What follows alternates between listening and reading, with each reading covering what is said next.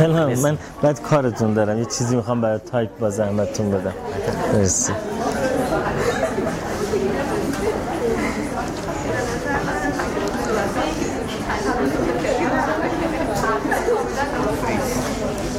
حل اینه باید خاموش کنم. درسته. این فقط داری چراغش خاموش روشن میشه، این باتریش کمه، چراغ میزنه، باتریش کمه. خیلی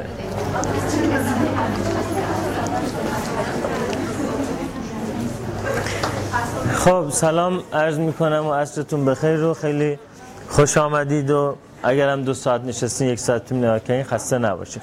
طبق معمول هر جلسه‌مون از اینجا شروع میکنیم که برای فیلم اسم غیر از اسمی که کارگردان پیشنهاد کرده رو با هم دیگه روش فکر میکنیم، ببینیم اگر شما جای کارگردان بودید تصمیم میگرفتید چه اسمی برای فیلم بگذارید. کی شروع میکنه؟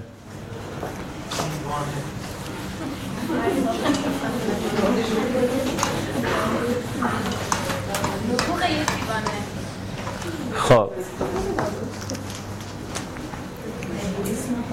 دیوانه، نبوغ یک دیوانه، نیهیلیسم هنری، چی؟ مر... مرز نبوغ،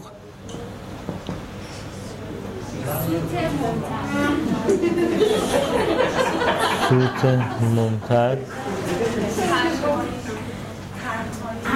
تنهایی، غم،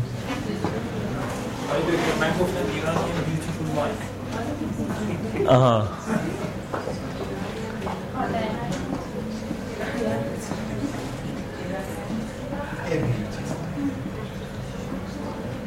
فیلم بیوتیفول مایند که در مورد جان لش، اون ریاضیدانی که هم بعد دچار اسکیزوفرنی شد ولی با این حال تونست جایزه نوبل اقتصاد رو بگیره، بر مبنای اون فیلم بیوتیفول مایند پیشنهاد میکنه این یه بیوتیفول مایند ایرانی است. قتل غیرعمد. قتل غیرعمد.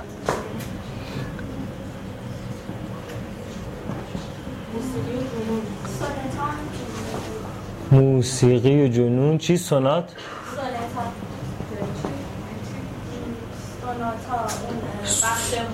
ها، سونات ها، سونات ها. من سونات خندم میگیره. بازم تعلیق. بازم تعلیق.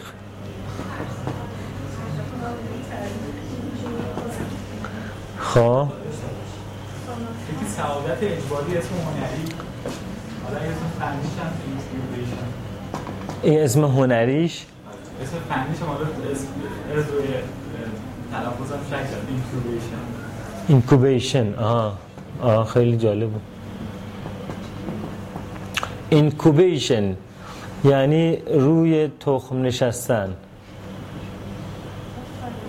هیچ ربطی هم به جوک‌های مرغی که این روزا همش داره رد و بدل میشه اصلا نداره، یه چیز دیگه. این اسم خیلی قبلا گفته شده. سونات ها یعنی یه سونات نیست، یه آها. پس سونات چیه؟ سونات ها. سونات چیه؟ مثلا میگن سونات مهتاب. سونات رو نمیدونم ولی سونات ها قطعه پیانوئه که میدن تکنواز بزن. آها. خب. بعد این با تویوتا چیه؟ تویوتا سونات ها، هیونده سونات ها اشتباه ممکنه بشه. خب. دیگه تمام؟ موزیسین درون،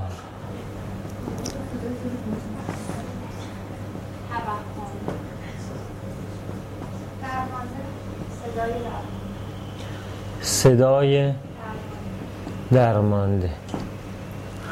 خیلی خوب، حالا منم برای که بخوام یه رأی بدم من با این موافقم، حالا بعد بهتون میگم که برای چی با این موافق هستم. عرض کنم خدمتتون که بله این فیلم پرسه در مه بود که ایشون سازندش هستن، آقای بهرام توکلی، که این ویژگی‌هاشون، متولد هزار و سیصد و پنجاه و پنج در تهران هستن، مدرک کارگردانی دارن، کارشناس ارشد فیلم نامه نویسی از دانشگاه تربیت مدرس دارن. فیلم هایی رو هم ازشون احتمالاً دیدید، اینجا بدون من، این پا برهنه در بهشت، پرسه در مه، عقل سرخ، در آغاز یک روز. اینا فیلم هایی است که ازشون ساخته شده در تاریخ های مختلف. اما بخوایم راجعش صحبت کنیم، اگه خاطرتون باشه کسانی که مرتب جلسات تحلیل فیلممون از شش ماه پیش تا حالا اومدن، دو سه ماه پیش یه جلسه راجع به فیلم پی سعادت صحیح و چهارده صحبت کردیم و در این فیلم پی با اینکه ماجرا ماجرا یک ریاضیدان بود که خیلی متفاوت بود با ماجرای ایشون که یه موزیسین بود، اما اتفاقی که تو اون فیلم دیدی دقیقاً اتفاق مشابهی بود. یعنی یک ریاضیدان بود که به دنبال این بود که یه چیزی رو اکتشاف بکنه، یک فرمولی رو در واقع اکتشاف بکنه و این به دست نمی اومد، اون چیزی که دنبالش بود به دست نمی اومد و بعد همین اتفاقاتی که در این فیلم برای این آقای شهاب حسینی افتاد، همین اتفاقات هم در اون فیلم برای اون آدم افتاد. حتی اون آدم هم نفموهاش تراشید، حتی اون آدم هم حالا به صورت نمادین که ایشون یه بخش از بدنش قطع کرد، اونم یه بخش از بدنش سوراخ کرد و انگار که اتفاق مشابه برای هر دوی اونها افتاد و اون اتفاق مشابه دنبالش هستیم که ببینیم که اون اتفاق چی بوده. به نظرتون این اتفاق از نظر روانی چی هست که برای یه نفر میفته، چه اونی که دنبال اون فرمول ریاضی بود و چه اینی که دنبال این موسیقی بسیار عالی هست؟ من به یاد دیاسوس الله از همگسیخویی روان، این که دوچار تضاده، این که خیلی نزدیک به اگه اشتباه نکرده باشم اسکیزوفرنیا، یعنی این که حالا یا شده بود یا در حال رفتن به اون مرحله بود و این که حتی این تکه تکه شدن بدنش حالا یه دفعه شده یه بخشی از اون بند انگشتش رفت، یعنی که خب اون دیاسوس چند بار هی تیکه تیکه شد، قطع قطع شد و دوباره برگشت سر جاش، هی خودش هم میگفت دارم بهتر میشم. یا اینکه همین که خودش داشت فیلمنامه رو می‌نوشت یا داستان رو می‌نوشت، این تغییری که میتونست مرتب بده توش و این تضادایی که میتونست ایجاد بکنه، اینا همه خودش یه حالت در همریختگی دیانوسوسی و کودک الهی که واقعا گاهی نابغه است. یعنی واقعا خیلی من میگفتم که نبوغ یک دیوانه یا اون مرز نبوغ مرزشون خیلی با هم فاصلش کمه، یعنی واقعا میتونست این آدم یا نابغه بشه یه کار خیلی شاهکار بده بیرون، ولی اینکه چقدر بتونه خودش رو برگردونه از اون دنیایی که داره بیاره تو واقعیت و بتونه تطبیق بده مهمه و یا حالا تحت درمان درست قرار بگیره و درمان بشه. مرسی. دیگه من یک باوری داشت که من باید یک کسی باشم، یک شخص باشم متفاوت، کاری اثری هنری چیزی خلق کنه، اما اون نمیتونست خلق کنه. این موجب شد که درد میکشه، یعنی باورش این بود که باید بعد باشه نه نمیشود. نمیشود این درد میکشه. مرسی. بله بله. میخواست درنش رو به روسیلی تبدیل بکنه. نمیتونست همچین کاری کنه. برای همین خیلی تلاش میکرد. برای همین به دست تغییر فیزیکی زد. چون که اون هارمونی درونش رو پیدا بکنه.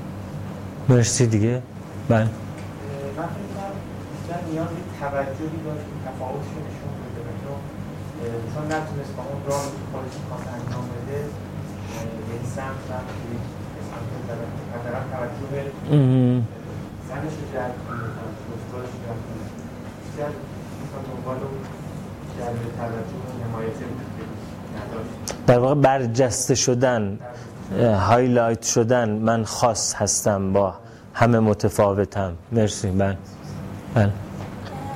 من تو بعضی از گزارش‌ها هم دیدم توی حالا اینترنت و اینا، چون یهو شروعش هم انگار ناگهانی بود که بعضی از تومورهای مغزی هستن که گاهی یهو باعث میشن علائم مثلا شبه اسکیزوفرنیا یا امثال این توهم‌ها رو به وجود بیاد، یا شاید اصلا یه اختلال روانی نبوده از اول، مشکلی مثل تومورهای مغزی بوده که حالا یه سری. خب ما می‌خوایم از دیدگاه روانشناختی نگاش کنیم، چون هر اتفاق روانشناختی هم یک متناظرهای بیوشیمیایی در مغز داره. منتها ما می‌خوایم از دیدگاه روانشناسی نگاش کنیم. بله.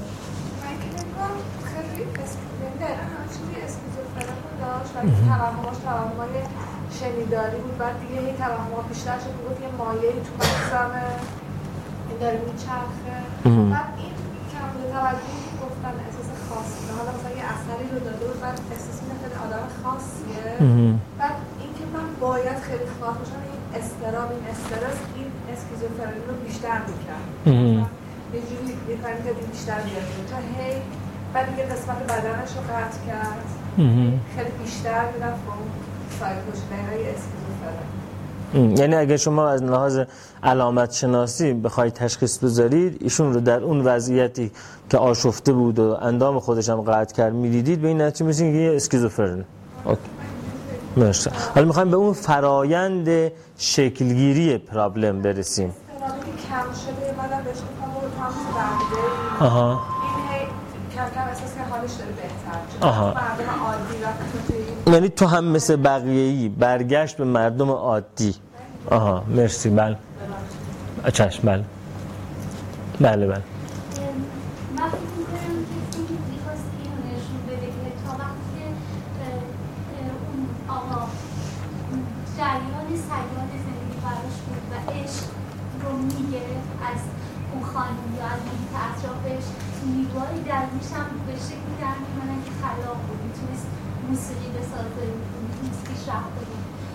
بعد از اینکه جریان بیرون بیرون از وجود خودش براش ساکن شد، دیگه اون عشق رو، اون جریان سیال زندگی رو از محیط اطرافش نمیگرفت، بعد شاید روی آدم معمولی اثر دیگه میذاشت، ولی روی آدم که تمثیل چیزای دیگر رو داشت به این شکل اثر گذاشت که دیگه کور شده بود، دائم ذهنش کور شده بود، صدای دائم صدای سوت میشنید، یک نواختی زندگی رو انگار به نظرم میاد میخواست. یعنی تا زمانی که رابطه مثلا عشق‌آمیزی پشنی وجود داشت، پشنیت بود، این انرژی میداد، وقتی تبدیل به ازدواج شد به نظرتون اون ازدواج سمبل یک روزمرگی نشون داد که این نشون میداد. آها. حتی به شکل میومد که وقتی بهش گفت من دوست دیگه نداری، دروغ داری میگی، یک نماختی هم نشون میداد تو زندگیشون. این جریان زنده بودن، سرشار بودن، اون رابطه عاشقانه که اومد پایین وضعیت فرزه شد، وضعیت روزمرگی رسیدن، بروزش به این آدم متفاوت بود.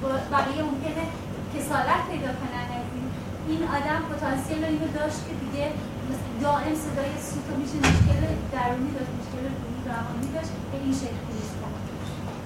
مرسی. بله میشه که برای من جالب بود، احساس می‌کردم خب این آدم یک ارزشی هم براش مهمه، اونم یک مقاومتی بود در برابر اون سیر حالا بیشتر حاکمه توی همون جمعه، حالا میزدیدانای همدانشکده‌ی خودش یا اساتیدش، به خاطر اون جمله‌ای که به استادش گفتش که منم مثلا تو که موسیقی می‌گوزی مثلا دو سه تا تیکه قطعه هم مثال زد، گفت این از اون برداشتی یا اینو از اون یکی برداشتی، ولی می‌خواست که در واقع حالا با اینکه بی‌پول بود، احتیاج داشت و شاید میتونست اگر تر میداد به اون مثلا جریان یه چیزی همینجوری درست میکرد که حالا مورد اقبال واقع شه، از این حالت در میومد دیگه، ولی می‌خواست که اون خاص بودنش و اون اصالت حالا موسیقیش رو حفظ کنه، به قطعه خاص بده. اما این فشار و این مقاومتی که داشت در برابر اون جریان انجام میداد یه جورایی به هر حال حتی اقبال نمیتونه، ولی حالا میشه گفت مرزای این رو در هم بشکنه یا اون یک از همگسیختگی روانی توی فرد ایجاد کنه. مرسی. بله من فکر می‌کنم که خیلی می‌خواست اشاره کنه به خلاقیت و اون لحظه‌ای که این زایش اتفاق افتاده و توی مجالبانه این اتفاق افتاده. من گفتم کوشش بود و یک لحظاتی این کار را می‌کرد که اون زایش درش اتفاق نمی‌افتاد. یک اشاره‌ای هم داشت تو فیلم که به اینجا می‌خواست برسه، که اون وقتی که گفت که من بچه رو دارم و گفت که آها من دارم بچه دار میشم و دارم بهتر میشم آدم حتی خودش. من فکر کنم اون لبه تیره توی هنرمندان اون اتفاق می‌افته که یا این خلاقیت اتفاق می‌افته یا اون قدر با خودشون در درونشون حل و کاش می‌کنن که قانع بشن، ارضا بشن از این خلاق.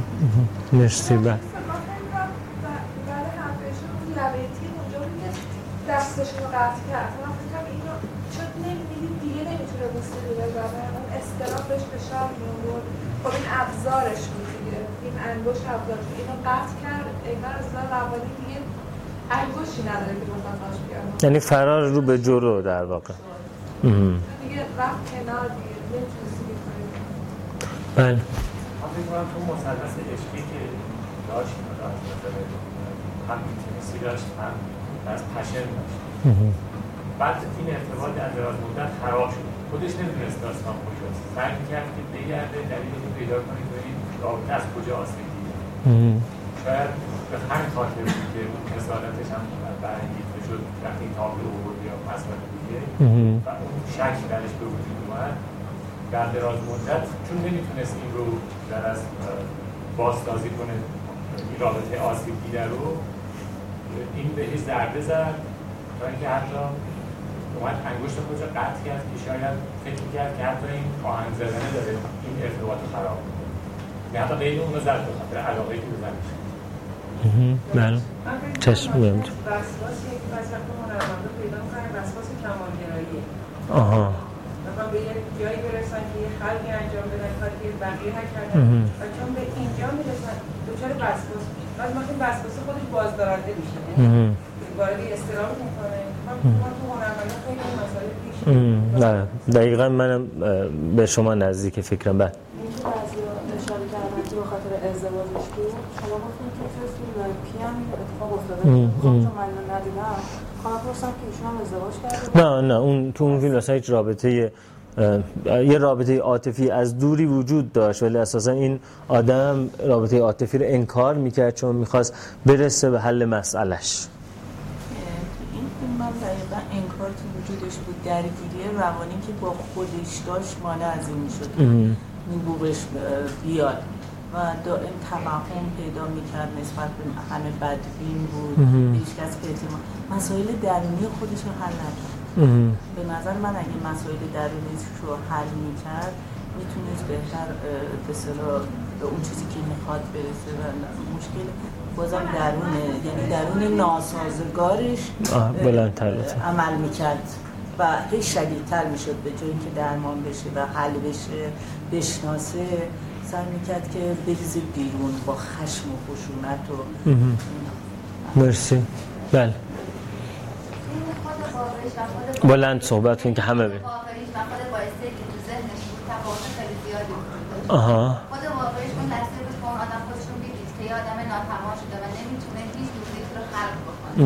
خود باید داشت که باید قبیل داشت که من باید ترک باشم و خاص باشم. این خاص بودن موجب این میشد که احساس بکنه که این آدم آدم ناتوانیه. وقتی به خود واقعیش میرسی به نتیجه می‌رسی یه آدم پوست و یه آدم ناتوان شده و شدیداً دوست داشت خلاقیت به وجود بیاره و از خلاقیت مطمئن بود که تولید میخواست بکنه. زمانی که متوجه شد که خانمش بار داره و قراره یه بچه به دنیا بیاره گفت من حالم خوبه، حالم داره بهتر میشه، چون باز اصلا تولید کرد.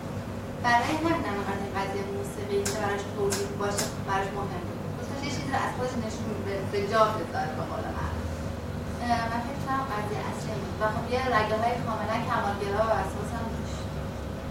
نشبه بلند صحبت میکنم. حالا در این که به نظر منم خیلی بین خود واقعیش و خود ایدالش فاصله بود، اما احساس میکنم که یه جور افسردگی خلاق هم بود، ولی چون حالا زمینه های روانپریشی هم توی این فرد بود باعث شدست که افسردگیش با روانپریشیش انگار همراه بشه، ولی معمولا آدم های بزرگ قبل از یه تولیدات بزرگ و یک سری آثار بزرگ این دوره رو می‌گذرونن. بله اون افسردگی خلاق اسم دیگه همین اینکوبیشن دیگه. بله بعد و یه چیز دیگه هم که هستش چون استادشون وقتی داشت نوت‌ها رو نگاه می‌کرد تونستش از اونها یه آهنگی رو پیدا بکنه، در واقع اون شاهکارش رو نوشته بود اما چون حالت روانپریشی داشت مثل حالا سالاده کلمات اونا بی‌معنی دیگه شده بود، در صورتی که واقعا اون شاهکار نوشته شده بود. اگر این فرد از لحاظ روانپریشی مشکلی نداشت میتونستش اون شاهکارش رو ارائه بده. این نظر حالا مرسی. بله بله رسیدن به کمال دنبال اینجا برخلاف بقیه از این دیوارها اونورتر همه میگن هیس، از این دیوارها اینور همه میگن بلندتر، آقا اینجا قلم بلندتر حرف بزنید. برای رسیدن به کمال دنبال فقط استفاده کردن از یک کارکرد شهود و شمعش بود. بقیه کارکردهای روانیش رو داشت این کار که مثل احساس و حواس و تفکرش رو این کار بود، همش زوم کرده بود روی همش دنبال اینتویشن بود اینتویشن بود که به از طریق اون فقط به کمال برسه، بقیه رو به نظر من چشم پوشی کرد. آه مرسی. بله دیگه بله این نکته کوچیکی که تو ذهنم رسید خیلی شباهت به فیلم توی سیاه، اونجا پای بالرین شکست تا به اون پرفکشن برسه، اینجا پای این فرد همون پنجه هاش بود که خودش درداش بوده کرد. مرسی. بله برای توکلی روش تاکید داشت و اون بودش که تصویری رو که از لیلا حاتمی گذاشت ماسک داشت، یه نیمه ماسکی توی صورتش بگه از آبایی توی دیوار بود و بعد خود شهاب حسینی امین این مرتب تکرار میکرد تو داری برای من نقش بازی میکنی، تو دروغ میگی، تو راست نمیگی. ولی به نظرم میومدش که نه، من اینجور احساسم بودش که نه اتفاقا خیلی داشت باهاش راه میمونه، تمام سعیش رو میکرد که یا اون خلاقیته بیاد بیرون یا حال این آدم خوب شه، تمام تلاشش رو میگه. ولی حالا چرا خود نمیدونم شاید شما بتونید جواب بدید چرا بهرام توکلی تاکید روی ماسک داشت که حتی عکس روی قاب روی دیوار، چون دفعه شما گفتید من بیشتر توجه کردم روی تابلوهای روی دیوار فیلم معمولا باید دقت کنم من یه پیامی داره روش هم زوم کرد چند دقیقه اون پرسونایی که زده بودش. خب من فکر میکنم که جواب این سوال شما رو از آخر شروع کنیم بعد به اول. جواب این سوال شما رو باید از وبلاگ خودتون که اون بالا هم تبلیغاتش رو دیگه نه تبلیغات کردین دیگه. آره من میخوام که بر اساس همین وبلاگ خودتون جوابشو بدم که یک مطلبی نوشته بودی تحت این عنوان این که به جلسه تحلیل فیلم میرفتم یه نفر آمد که ماسک من خودم هستم را زده بود، یعنی درسته تقریبا همینجور چیزی بود، یعنی خیلی وقتها در واقع ماسک یا پرسونا یا نقاب اجتماعی ما چگونه ایجاد میشه در جامعه به بخشی از پتانسیل های ما بازخورد مثبت داده میشه، به بخشی از پتانسیل های درون ما بازخورد منفی داده میشه. ما یاد میگیریم که اون چیزی که بهش بازخورد مثبت داده میشه گندش کنیم، اگر هم نداریمش از بیرون بریم بخریمش به خودمون اضافه کنیم، مثلا بریم عمل جراحی بینی بکنیم یا مثلا یه پروتزی بذاریم، یعنی خودمون رو وصله کنیم یه چیزی رو به خودمون تا اون نقابیش ایجاد بشه که جامعه بابت اون نقاب به ما فیدبک مثبت میده، پاداش میده. و اگر اون چیزی رو که داریم انجام میدیم، اون چیزی که در درونمون هست جامعه بهش داره بازخورد منفی میده، داره فیدبک منفی میده، ما یاد میگیریم خب این من نباید باشم، بنابراین این من نباید باشم شادو یا سایه ما رو تشکیل میده، یعنی آن بخش انکار شده و سرکوب شده ما که بعد از مدتی که ما این رو از دیگران قایم میکنیم، به قول دبی فورد در کتاب نیمه تاریک وجود میگه که مثل وقتی که بچه بودین مثلا یه توپی رو برای اینکه دوستتون ازتون نگیره اون توپ مثلا یه جایی قایم کردین در پنج سالگی، بعد دیگه یواش یواش خودتونم یادتون رفته، اول از اون قایم میکردین بعد دیگه خودتونم یادتون رفته که من همچین توپی رو هم داشتم. ما هم یه بخش هایی از خودمون رو که از بیرون بازخورد منفی میگیره به جای پاداش تنبیه داره میگیره، اون بخش ها رو تلاش میکنیم که سرکوبش کنیم. یه مدت این تلاش آمدانه و آگاهانه است، بعد آرام آرام این تلاش دیگه تبدیل میشه به یک فرایند ناخودآگاه و اون سرکوب میشه. حالا بنابراین هر چیزی که در جامعه بابتش بازخورد مثبت داده بشه ممکنه تبدیل به پرسونا بشه.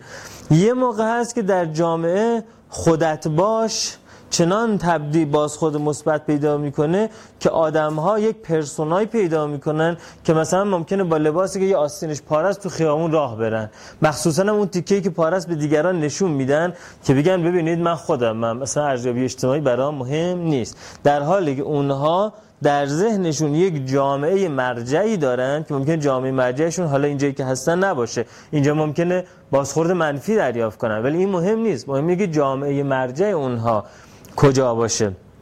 و اگر جامعه مرجع اونها جامعه مرجع به قول پسر من جامعه مرجع بچه اوشوها باشه، تو اون جامعه مرجع این که من با آستین پار بیاستین دارم تو خیابون راه میرم بازخورد مثبت دریافت میکنه.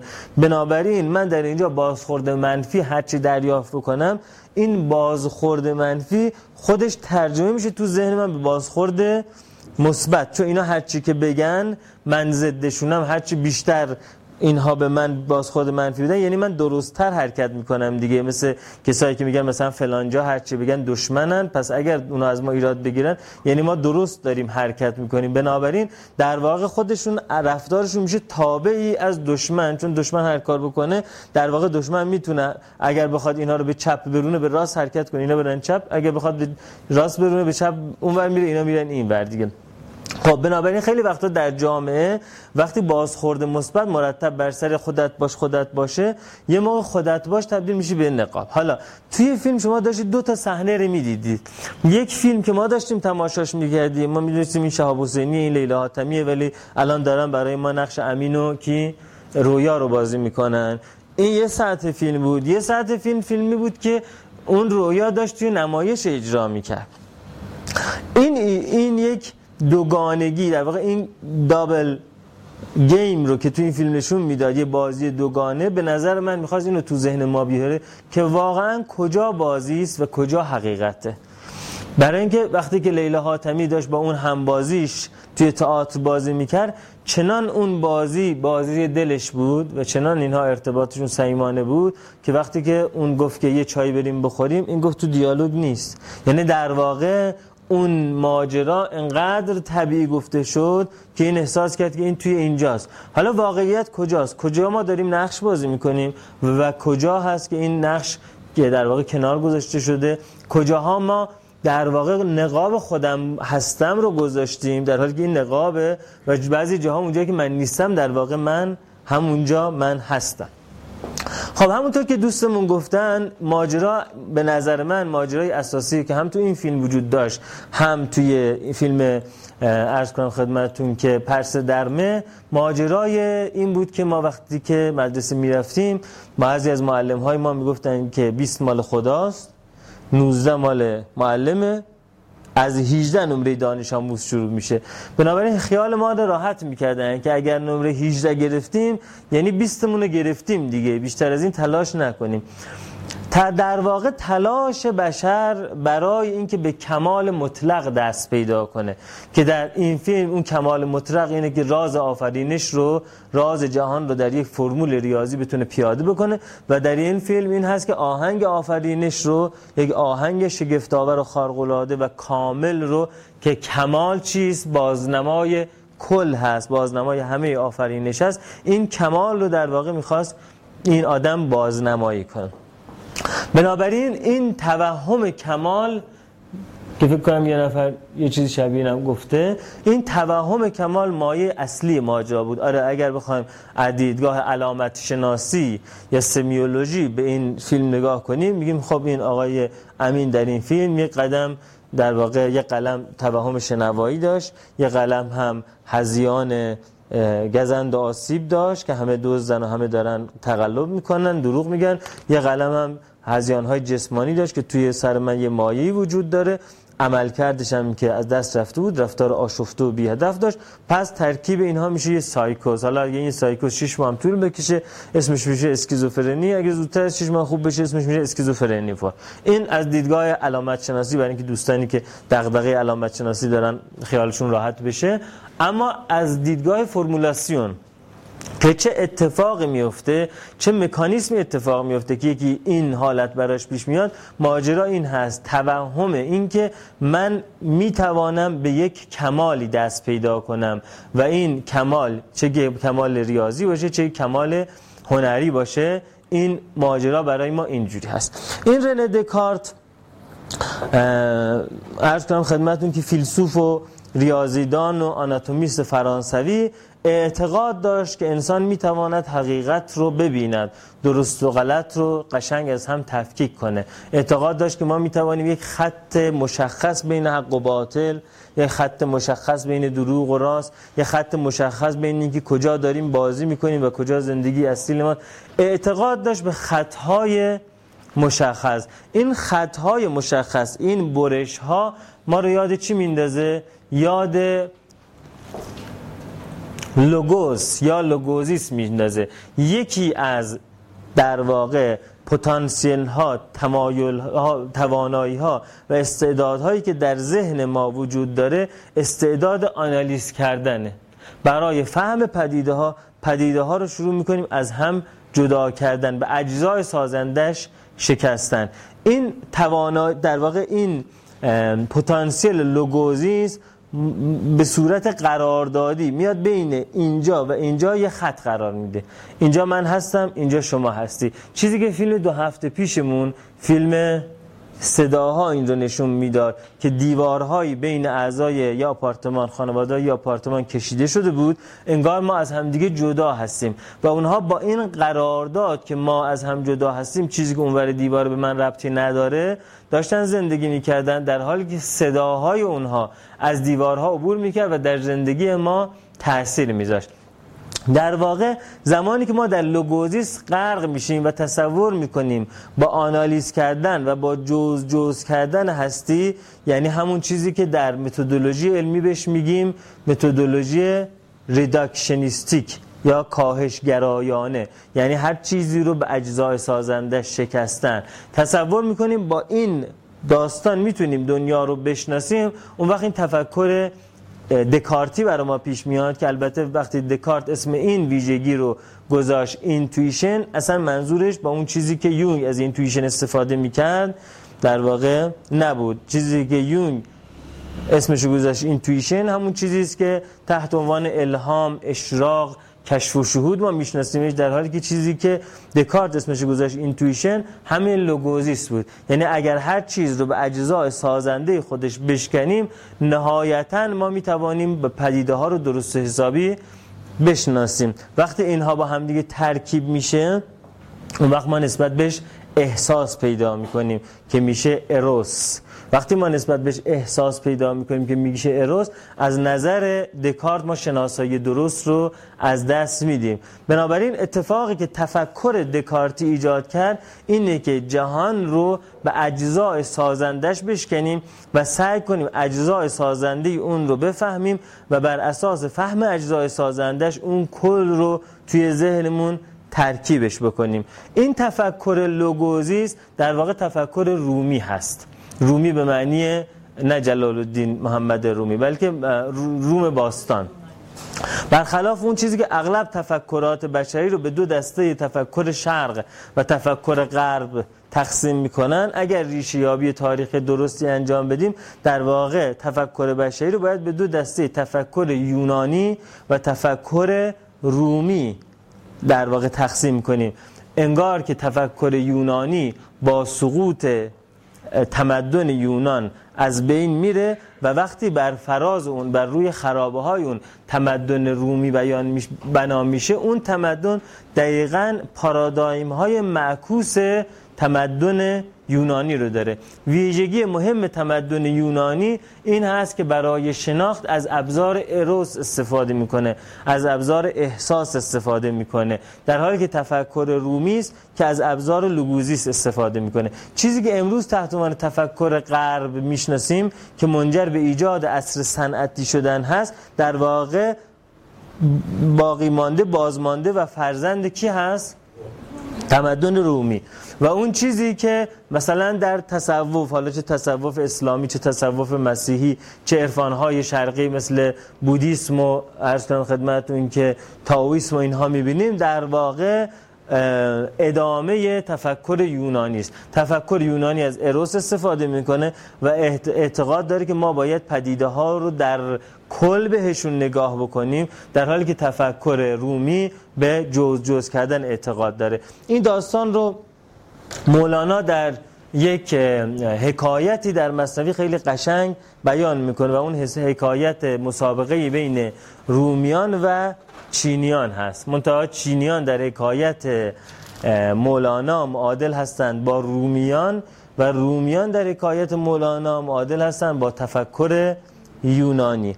داستان این هست که یک پادشاهی میخواد ببینه بالاخره چینی ها که ادعای نقاش خوب بودن میکنند نقاش‌های بهتری هستند یا رومی‌ها که ادعای نقاش خوب بودن میکنن. یک مسابقه برگزار میکنه و یک تالاری که قصدش داشته میگه این تالار دو تا دیوار کاملا شبیه هم داره، این در ورودی این هم در خروجی، یه دیوار میدیم به چینی ها یه دیوار میدیم به رومی ها ببینیم که کدوم یکی نقاشیشون بهتره.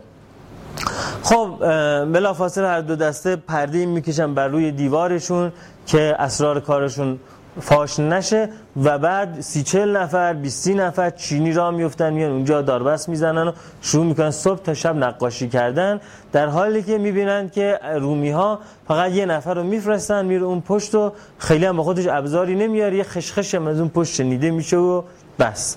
تا اینکه مدت معهود تمام میشه و حاکم میاد سراغ اون تالار و قراره که پرده برداری کنن. چینی ها پرده رو بر میدارن، میبینه به چه همه گل و درخت و سبزه و خونه و این نقاشی چینی دیدیم که توش کلی خونه و قصر و همه چیز، خونه های طبقه طبقه، و پادشاه میگه چی؟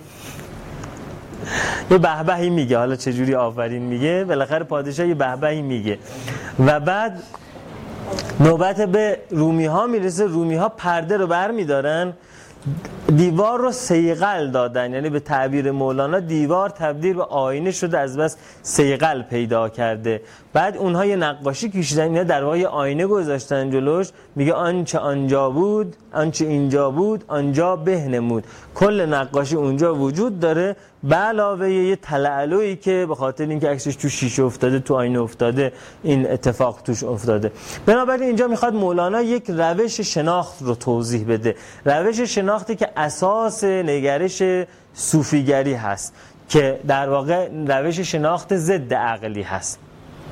روش شناخت عقلی از دیدگاه از ابزار ریداکشن استفاده میکنه، همه چیز را به اجزای سازندش میشکنه.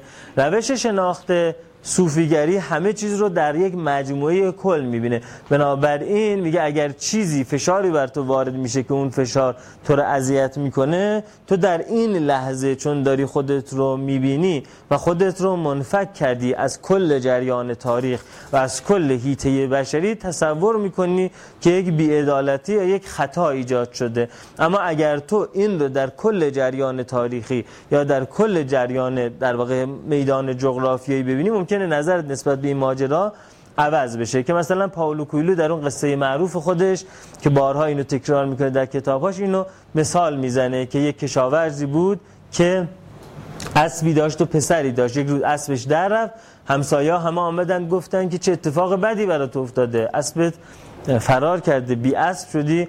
گفت که از کجا میدونید اتفاق بدی برام افتاده؟ بعد اسبش پس فردا برگشت، با خودش هم یه اسب آورده بود، یعنی با یکی دوست شده بود تو خیابون، یه دافی چیزی برداشته بود با خودش آورده بود خونه. همه آمدن گفتن خوش به حالت، یک اسب رفت دو اسب اومد. این گفت که از کجا میدونه این اتفاق خوبی برای من افتاد؟ بعد پسرش خواست این اسب جدید رو اهلی کنه، پسر افتاد پاش شکست. همه آمدن گفتن چه اتفاق بدی برات افتاد، پسر نزدیک فصل درو پاش شکسته، گفت از کجا میدونه این اتفاق بدیه؟ همه گفتن عجب جانوریه این آدم. بعد مامورای حاکم آمدن سربازگیری، دیدن این پاش شکسته، به این کارت پایان خدمت دادن، بقیه رو گرفتن بردن جنگ و جدال و اینا. همه آمدن گفتن خوش به حالت، پسر تو شش ماه بعد پاش خوب میشه. پسرای ما رو جایی بردن که ممکنه دیگه بر نگردن. اینو از کجا میدونید خوش به حالمه و خوبه؟ چیزی که داره اینجا پائولو کوئلو بیان میکنه در این حکایت، یا هر کس که ریشه این حکایت رو گفته، این هست که دیگران با لوگوزیس به دنیا نگاه میکردن و وقتی که با لوگوزیس به دنیا نگاه میکردن، اتفاقات رو کاملا انتزاعی و مستقل از هم ارزیابی میکردن، در حالی که اگر جریان اتفاقات رو ارزیابی میکردن، گاهی اتفاق خوبه بد میشد، بده خوب میشد و این اتفاق. حالا آدم هایی که دوست دارن در واقع به یک کمالی برسن، دنبال این میگردن که یک اتفاقی که در یک در واقع هیته بسیار بزرگ باید اتفاق بیفته که اون هیته میتواند جغرافیایی باشد، یعنی صد نفر آدم در گوشه کنار جهان هر کدوم یه تیکه پازل رو بسازن و بعد کنار هم بذارن، در طول تاریخ اینها یه پدیده جدید بشه، یک کمال رو ایجاد بکنه. اینها آدم‌هایی هستن که به دلیل اینکه لوگوزیست در ذهنشون به صورت افراطی رشد کرده، یعنی در واقع تفکر رومی یا تفکر ریداکشنیستیک تمام ابزار ذهن اونها شده، بنابراین نمیتوانند این حلقه رو به سایر حلقه ها وصل کنن و تصمیم میگیرن که همین حلقه رو یک حلقه خیلی بزرگ بسازن. این اتفاق منجر به این میشه که اونها از خودشون توقعی داشته باشن فرابشری. در واقع در روانشناسی امروز راجع به چیزی صحبت میکنن به اسم موج چهارم روانشناسی یا روانشناسی فرافردی، ترانس پرسونال.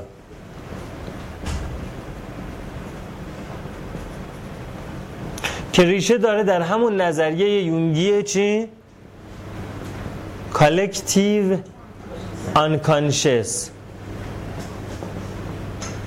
یا ناخودآگاه جمعی. اساس این نظریه این هست که خیلی از اتفاقات بدون اینکه ما با هم هماهنگ کنیم، بدون اینکه لازم باشه ما با هم در خودآگاه اتصال داشته باشیم، در سطح ناخودآگاه بشری به صورت جمعی رخ میده و گاهی اوقات یک خلاقیت هنری من تبدیل به یک نوت از یک سونات یا سوناتا میشه که اون خلاقیت یه نفر دیگه و یه نفر دیگه و یه نفر دیگه در طول تاریخ و در عرض جغرافیا قرار اون رو کامل کنه. اما زمانی که تصور من این باشه که من به تنهایی قرار هست این بار رو به دوش بکشم، اونجاست که در واقع این توهم کمال و توهم قدرت من منجر به از هم پاشیدن من میشه. مثل که اینجا هزار کیلو بار رو گذاشتن که اون هزار کیلو بار رو قراره صد نفر آدم بیا نفری ده کیلو بردارن، اما وقتی با هزار کیلو مواجه میشم تصور میکنم این بار رو من بر میدارم، قدرت خودم رو فرابشری ارزیابی میکنم، در حالی که این اتفاق ترانس پرسونال باید به صورت کالکتیو بیفته. این آدم هایی که دوچار این وضعیت میشن یک آماس روانی پیدا میکنه. حالا اگر به حسب تصادف یک اتفاقی در بیرون کمک بکنه که این توهم اونها تقویت بشه، یعنی بیان بیرون بگن که آی مردم گوش کنید من هزار کیلو بار رو براتون میبرم و همه مردم براشون کف بزنن، به خاطر که مردمی در اطراف قرار دارن که همه دنبال کسی میگردن که همه بار رو به عهده بگیره و اونها هیچی بار به عهده نگیرن، که اون وقت یونگ میگه این ترکیبی است از آماس روان و روان توده‌ای، در واقع مس سایکی یا روان توده‌ای، یعنی روان کسانی که میخوان هیچ باری رو به عهده نگیرن و دنبال یک قهرمان، یک ناجی میگردن که اون بیاد همه بار رو به عهده بگیره. اون ور قضیه هم یکی از کسانی که دچار توهم کمال شده و در واقع همزاد پنداری با خدا کرده، با کمال کرده، اون هم میاد اعلام میکنه که من این کار رو میکنم.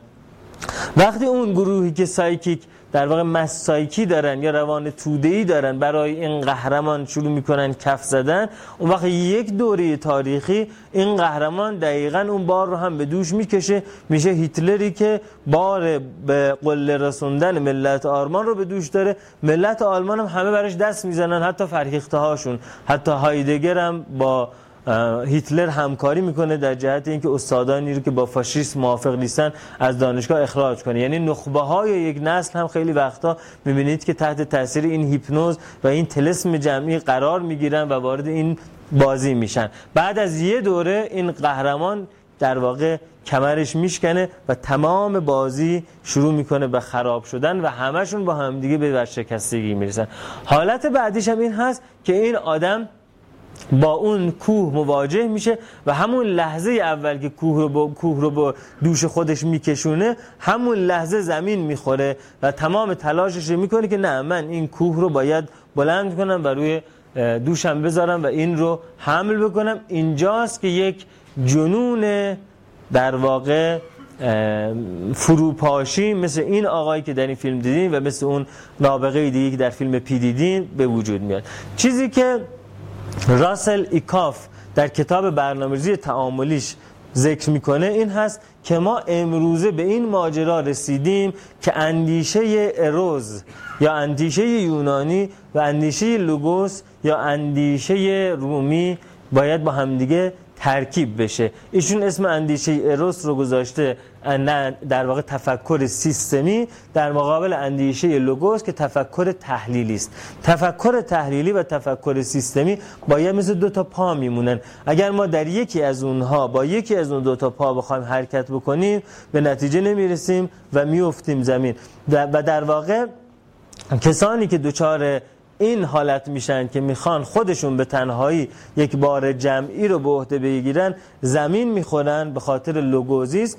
از اون ور قضیه اونهایی که روان توده‌ای دارن یعنی منتظرن که یک منجی بیاد یک کار بکنه و ما همه نشستیم از دست ما کاری بر نمیاد، یعنی اونها غرق شده در تفکر اروز هستن و هیچ کس حرکت نمیکنه، همه منتظر کسی از بیرون هستن که بیاد حرکت بکنه. اینها با زمین میخورن به خاطر افراط در این تفکر.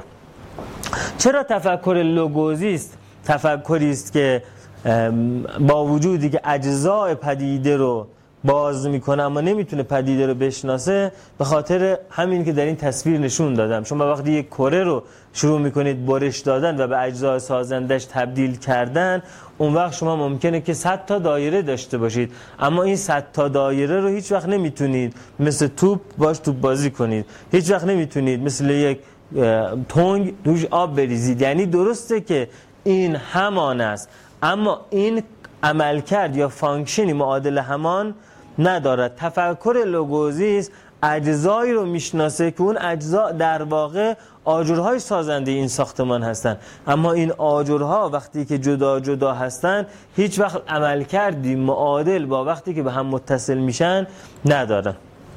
خب این اتفاق که در این فیلم افتاد رو یونگ در کتاب سمینار یونگ درباره زرتشت نیچه توضیح میده. گرچه این کتاب که نشر کاروان اول منتشر کرد الان نشر قطره منتشر کرده با ترجمه خانم سپیده حبیب، گرچه این کتاب به ظاهر وقتی به اسمش نگاه کنید قرار است کتاب چنین گفت زرتشت نیچه رو راجبش بحث کنه، اما یونگ در این سمینار خودش در واقع درباره شخصیت نیچه بحث کرد که چه چیزی باعث فروپاشی روانی نیچه شد و بر با به بهانه این ماجرا به یک سندرومی رسیده به اسم سندروم ایکاروس.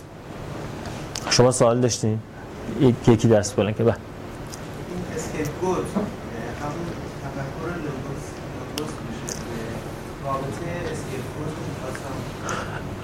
نه اسکیپ گوت در واقع یکی از اون پدیده هاست که ما فقط با تفکر سیستمیک میتونیم درست بشناسیمش.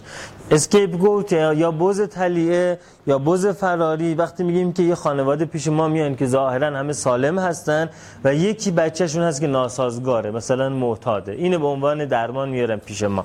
ما اگر بخوایم این رو منتزع با لوگوزیس شناسایی کنیم میگیم خب این بیمار منه، من کاری بقیه ندارم، من اینو میخوام درمان کنم. کاری میگه بیرون چه اتفاقی میفته، چه فیلم‌هایی توی تلویزیون پخش میشه، چه کتاب‌های درسی به بچه‌ها آموزش داده میشه، نمی‌دونم قاچاقچی‌ها دارن چیکار میکنن، پدر مادر چه جور رابطه‌ای دارن و خواهر برادر چه جور کار کردن، اینا کاری ندارم، این بیماری است که پیش من آمده. این میشه تفکر لوگوزیست. تفکر سیستمی میگه گاهی اوقات شما نمیدونید این حامل بار خانواده است، یعنی خانواده نیاز داره یکی توش مریض باشه که اونها بتوانند راجع به مریضی این با هم صحبت کنن. اگر این مریض نباشه اینا حرفی بر گفتن ندارن. خانواده در واقع از دیدگاه زبانی پاشیده میشه از هم، بنابراین محوری که خانواده دور اون حول اون محور دور هم جمع هستن مریض بودن این آدمه. بنابراین شما هی زور میزنید اینو سالم کنید، این آدم سالم نمیشه چون غافل هستید از این که این در سیستم کار کرد داره. لوگوزیست در واقع در تفکر سیستمی ایرادی که ازش میگیرن همین هست که شما وقتی یه پدیده رو منتزع از سیستم بهش نگاه میکنین، به قول آر دی لینگ روانکاو بریتانیایی، مثل این میمونه که شما صفحه شطرنج رو نبینید، فقط شاهی رو که کیش شده ببینید و شما بخواید بدون دیدن بقیه مهرها راجع به دلیل کیش شدن شاه اظهار نظر کنید. به این میگه پوزیشن آف چک میت، یعنی وضعیت کیشمات. میگه شرایط روانی البته از نظر اون که به صورت افراطی سیستمیکه همیشه، ولی از نظر ما که بین این دوتا میچرخیم، شرایط روانی خیلی وقتها محصول سیستمی است که فرد توش زندگی میکنه و شما تا تعاملات سیستم رو نشناسی نمیتونین شرایط روانی اون آدم رو ارزیابی درستی ازش داشته باشه. خب بنابراین یکی از تظاهرات لوگوزیست در جامعه مدرن، جامعه بعد از صنعتی شدن، این هست که هر کدام از ما در واقع خود کاملا منتزعی از جمع رو برای خودمون تصور میکنیم، برخلاف تفکر صوفیانه که مثلا قطره دریاست اگر با دریاست ورنه قطره قطره و دریا دریاست، که تأکیدش بر روی کل هست و با کل بودنه، که به صورت خیلی خیلی واضح و قشنگ فریدالدین عطار در کتاب منطق الطیر اینو ترسیم کرده که هر کدوم از پرنده ها اگر دنبال سیمرغ میرفتن به هیچ جا نمیرسیدن، چون سیمرغ چیزی نیست جز اینکه این پدیده ها منیت خودشون رو بذارن کنار، تبدیل به سیمرغی بشن که چنان با هم هماهنگن که وقتی آهنگی رو از با هم میخونن اکوش که شنیده میشه از کوه قاف به نظر بیاد که یک مرغ است که داره میخونه، با اون مرغ اسمش سیمرغ هست. خب یونگ در چنین گفت زرتشت اتفاقی رو که برای آقای امین در این فیلم افتاده رو اسمشو میذاره ایکاروس سیندروم. ایکاروس کی بود؟ ایکاروس در افسانه های یونانی در واقع یک زندانی بود که پدرش بهش یاد داد، که پدر و پسر با هم زندانی بودن، پدرش بهش یاد داد که از مومی که مثلا عسل برای غذاشون می آوردن از اون مومها استفاده کنه، یک بالی برای خودش با موم بسازه و بعد چون در یه جزیره زندانی بودن که دور تا دورش دریا بود، مثل شاتر آیلند که فیلمش نشون دادیم، از اون برج جزیره با اون بالهای مومی بپره و بره رهایی پیدا کنه.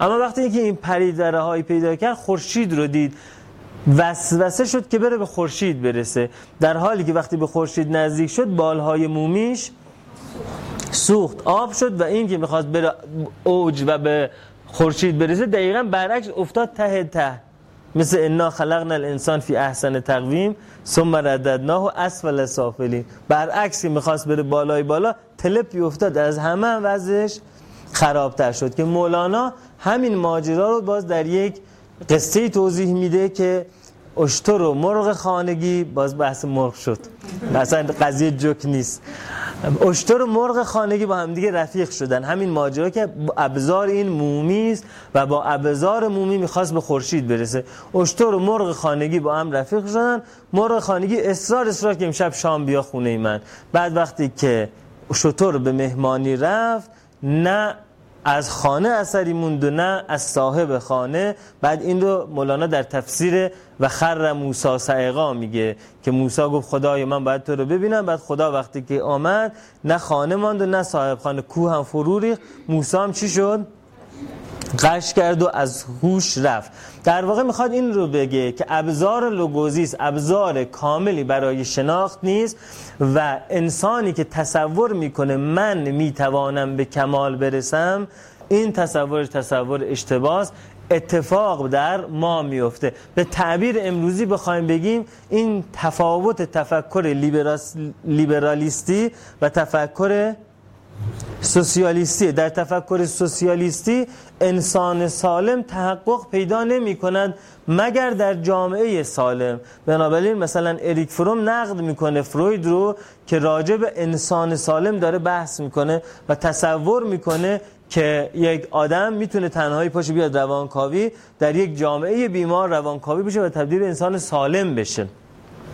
در واقع توصیفی که میکنه این هست که وقتی یک جامعه سالم هست، این جامعه سالم مثل یک در واقع الگوی هولوگرافیک میمونه که اون کل که دایره‌ای است، کل اجزا دایره‌ای میشه. کتاب جهان هولوگرافیک مایکل تالبوت رو بخونید، الگوی هولوگرافیک توضیح داده. الگوی هولوگرافیک این هست که یک ساختار کلی است، وقتی دایره‌ای میشه تمام اجزا سازندش دایره‌ای میشن، وقتی مربعی میشه تمام اجزا سازندش مربعی میشن. بنابراین این دیدگاه یک دیدگاهی است که میگه من نمیتوانم به کمال برسم، اگر ما به سمت کمال حرکت کنیم، ما نه من، اون وقت اون کمالی که در کل هست در درون من هم سایه خودش رو میندازه و نشون میده. این ایکاروس سیندروم اتفاقی بود که برای آقای امین افتاد. امین میخواست یک موجود خارق‌العاده باشه، میخواست از حدی که فضای همگنانش بود فراتر بره، در واقع یک نوع همزاد پنداری با سلف به قول یونگ داشت، یا همزاد پنداری حالا به تعبیر اینوریش همزاد پنداری با خداوند، که میخواست خودش آفرینشگر مطلق چیزی باشه که هیچ کس نمیتواند بیافریند، و در واقع اون روی سکه این بود که یک احساس حقارت درونی هم در درونش بود که من نمیتونم این کار بکنم، بعد این احساس حقارت رو چیکار میکرد؟ پروژکت میکرد، فرافکنی میکرد، استادش رو تحقیر میکرد. در واقع تحقیری که استادش رو میکرد چیزی نبود به جز فرافکنی احساس حقارت عمیقی که در خودش میکرد. این دوباره همون بحث پرسونا و شادو هست. این آدم یک پرسونای خیلی قوی به چهرهش زده و پرسوناش پرسونای من میتوانم، این بار رو من به دوش میکشم، بعد نمیتوانم های خودشو کجا گذاشته؟ تو شادوش گذاشته، تو سایش گذاشته، تو پستوش گذاشته. اون چیزی که در پستو قایم کرده بوش از توی پستو میاد بیرون. بویی که از تو پستو میاد بیرون چیه؟ پروژکشنه، همون احساس غارت رو فرافکنی میکنه و دیگران رو تغییر میکنه، شما همه دزدین، شما همه بیورزین، شما هیچی نیستین. خب این همون چیزیست که جوزف کمپل در کتاب قدرت اسطوره در یک جمله خیلی زیبا بیان میکنه، میگه عارف در همان دریایی شنا میکند که دیوانه در آن غرق میشود. چرا؟ برای اینکه دیوانه کسی است، کسی دیوانه میشود البته به این معناها. دیوانه من... یک کلمه است که صد تا معنا میتونه داشته باشه، به این معنای یونگی میتولوژیک.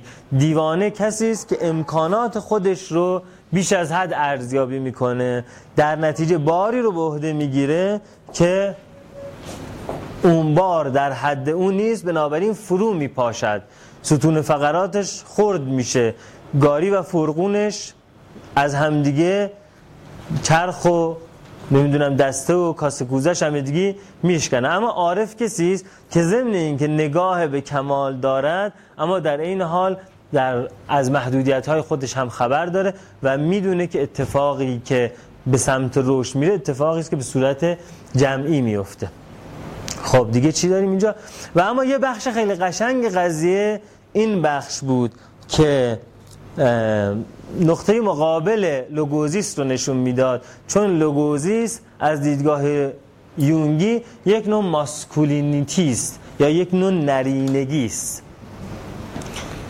اریک اریکسون روانکاو دانمارکی، این اینکوبیشنی یادتون باشه که من براتون باید بگم راجعش. روانکاو دانمارکی راجع به چیزی صحبت میکنه به اسم ساختارهای زنانه و ساختارهای مردانه که توی کتاب نظریه‌های شخصیت این اومده.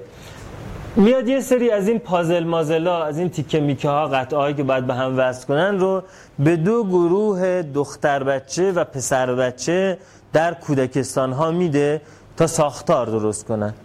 بعد میبینه که پسر بچه ها عمدتاً چینشی که استفاده میکنن از اینها ساختارهای نرینه یا پسرانه این است که ساختمان ها رو تا جایی که ممکنه روی هم میچینن تا بلند بشه، به نوعی جاه طلبی، و آدم هایی که آدمک هایی که دارن منفرد از هم در دور و بر میگذارن.